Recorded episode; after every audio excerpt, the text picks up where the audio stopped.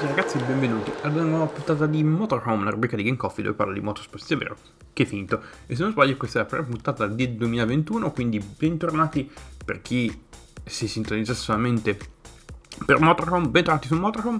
E oggi andremo a parlare della Daytona 500, 500 miglia di Daytona che si è disputata questa domenica.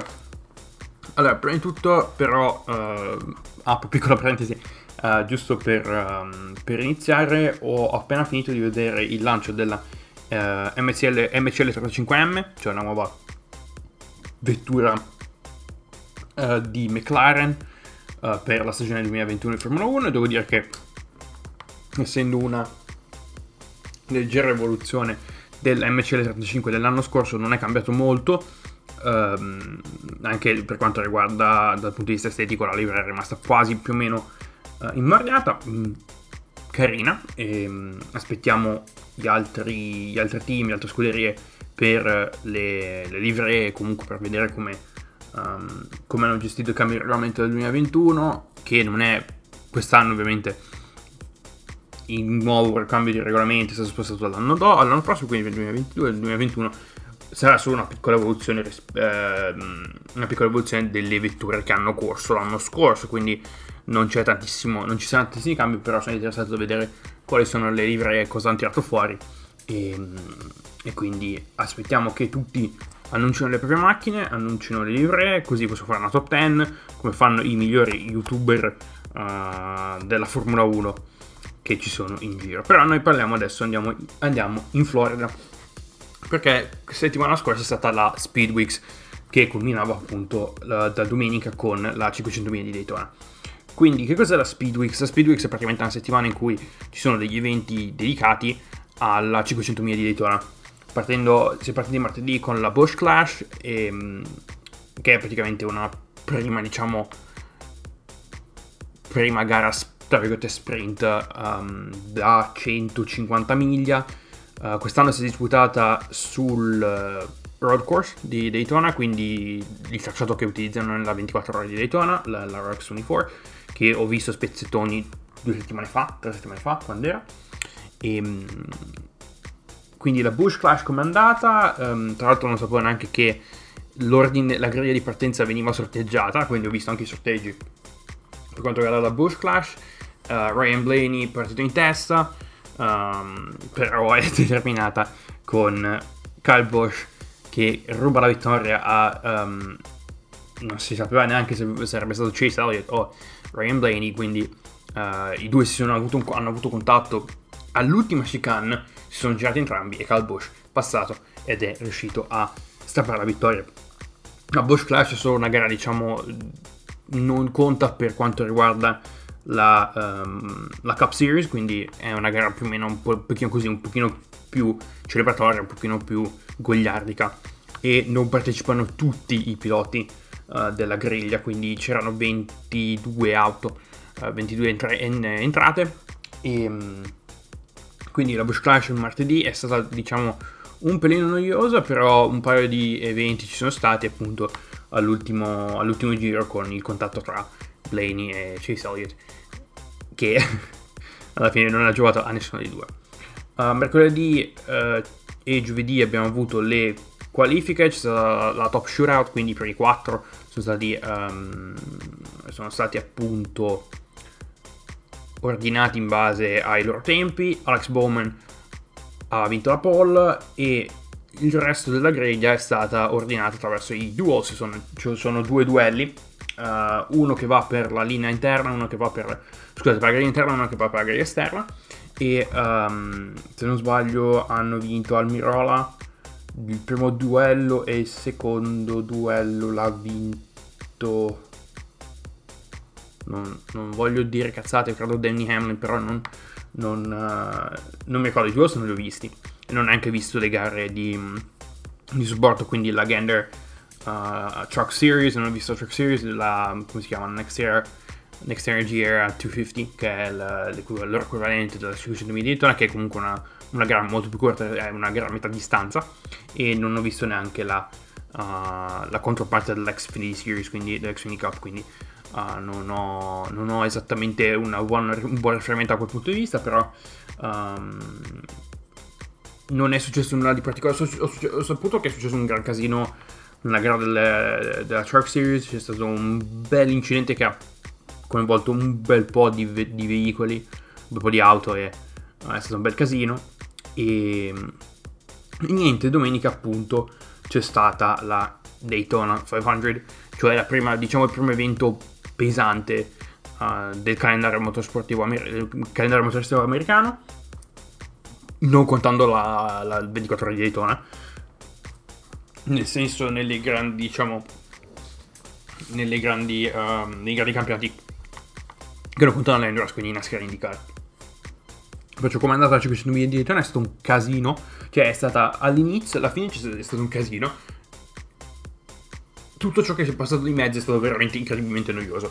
Pochi cambi in testa, e ovviamente la 500 miglia di Daytona è una gara di attrito, nel senso che bisogna stare molto attenti a come gestire la scia, perché è praticamente a Daytona si gira praticamente a manetta, quindi non c'è un momento uno girando normalmente in cui si frena, quindi è tutta una manetta, e la scia fa un sacco, aiuta tanto per appunto muoversi nell'ordine. E davano come favorito Denny Hamlin, perché nei Super Speedway, quindi negli eventi appunto a Daytona, a Talladega, a Pocono e altri due eventi quali Michigan Super Speedway e a Auto Club in California, che sono i 5 senza contare Indianapolis, che sono gli eventi Super Speedway, e Daytona è l'unica gara del calendario della Cup Series insieme a Talladega in cui girano con i restrittori, perché ovviamente appunto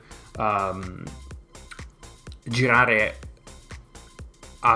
pieni per 500 miglia con i motori che hanno senza restrittori sarebbe impossibile, dopo 10 giri ti salta tutto, e anche per il fatto che comunque le velocità hanno testato, mi ricordo qualche anno fa, a girare appunto Daytona senza restritore, e raggiungono delle velocità allucinanti, tipo 340 all'ora, che comunque è divertente, ma potrebbe veramente portare a dei rischi veramente imprevedibili, quindi hanno deciso di mantenere i restrittori. Comunque le velocità sono un pochino minori, ma lo spettacolo c'è sempre. E come vi avevo già spiegato negli eventi, appunto nell'episodio di Motorhome in cui parlavo della NASCAR, anche la Daytona, anche la 500 miglia di Daytona è divisa in stage 1, stage 2, stage 3. I primi due stage occupano la prima metà di gara, e il terzo stage chiude l'evento. E al primo stage, al 14° giro, c'è stato il primo dei due big one. Il big one è un termine che utilizzano gli americani che seguono il motorsport su ovale, quindi IndyCar e NASCAR, per indicare quegli incidenti che coinvolgono un sacco di auto. E al 14° giro, durante il primo stage, c'è stato il primo dei due big one, in cui Kyle Busch stava spingendo Christopher Bell, che a sua volta ha spinto Aric Almirola, che purtroppo ha perso il posteriore ed è andato a un muro, e tutti gli altri, e tipo una quindicina di auto si sono praticamente girate, e è successo un mezzo casino, coinvolgendo anche Alex Bowman e Ryan Blaney. Alex Bowman, che era in testa al momento, anzi scusate, non Ryan Blaney, William Byron, che erano appunto erano in prima fila, quindi questo incidente ha coinvolto entrambi, e per loro la 500 miglia era finita a quel punto lì.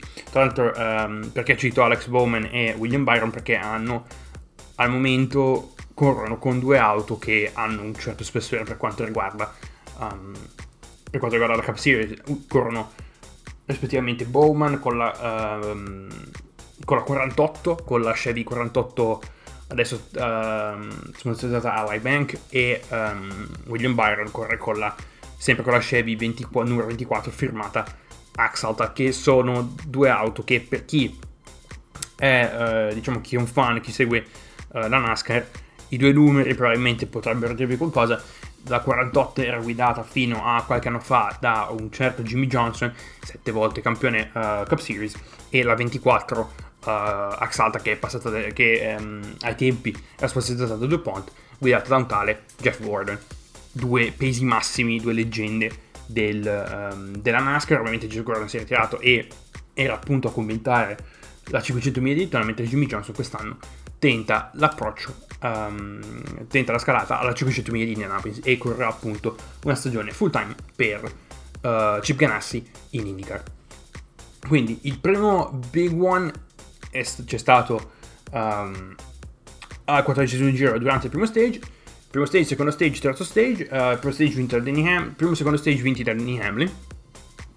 Tra l'altro Denny Hamlin che si ritroverà in mezzo al secondo Big One, che è successo incredibilmente a curva 3 dell'ultimo giro. È stato qualcosa di allucinante, un incidente così, più che altro è stato un incidente piuttosto spettacolare. Ci sono state delle fiamme, c'è stato del fuoco, ma nessuno si è fatto male, tutti illesi, tutto diciamo molto tranquillo da quel punto di vista. E come è andata al momento, all'ultimo giro c'erano Logano, se non sbaglio c'è Logano in testa, e dietro c'era Brad Keselowski, Logano, Keselowski e Michael McDowell, che stava arrivando ovviamente recuperando la scia, quindi in scia ad una velocità piuttosto considerevole, un pochino più alta rispetto a chi era in testa, appunto Joe Logano e Brad Keselowski. McDowell, da quello che si vede dalle dai replay, arriva a una velocità talmente, diciamo, è talmente tanto in scia che purtroppo va a toccare il posteriore di Keselowski, che a sua volta tocca il posteriore di Logano. Le due auto si divergono, Keselowski va a muro e Logano va verso l'infield. McDowell riesce a uscirne illeso, ma gli altri vengono appunto coinvolti. Tra l'altro l'auto di Keselowski è stata colpita da Kyle Busch e quello ha scatenato un mezzo incendio, coinvolti un sacco di nomi, tra cui appunto Denny Hamlin, Bubba Wallace, che comunque era lì per lì, per magari, se non ci fosse stato quell'incidente, magari una top 5 ci stava, e più o meno metà dell'ordine è stato appunto coinvolto nell'incidente. E dato che questo incidente è successo all'ultimo giro, contano il vincitore dal momento in cui è stata sventolata bandiera gialla. E al momento in cui è stata sventolata bandiera gialla, Michael McDowell era in testa e lui è effettivamente il vincitore della 63esima edizione della 500 miglia di Daytona. Michael McDowell, che è un nome che non conosco benissimo, non è mai stato uno... credo sia stato un pilota consistente, ma non era mai stato tra i... Sì, ogni tanto in qualche highlight ho visto che era comunque nelle top 5, nelle top 10, ma generalmente se stava nel suo. E invece quest'anno ha avuto l'opportunità ed è riuscito a prendere e a vincere la 500 miglia di Daytona. La sua prima vittoria, appunto, in generale, in Cup Series, a Daytona. Quindi veramente... è stato, diciamo, un finale che mi ha lasciato l'amaro in bocca, devo essere onesto, però complimenti a McDowell e vedremo appunto come andrà quest'anno nella Cup Series. Quindi questa era la puntata per oggi, puntata molto molto corta, ho roba da fare purtroppo, sono abbastanza di fretta. Io vi ringrazio per l'ascolto, come sempre trovate il mio link adesso. Dato che ho fatto un account su Linktree, trovate un link in descrizione e potete accedere a tutti i miei link social, in più al mio canale Facebook Gaming, dove vado in live generalmente ogni sabato. E noi ci sentiamo mercoledì prossimo con una nuova puntata di Game Coffee. A presto, fate i bravi, ciao ciao.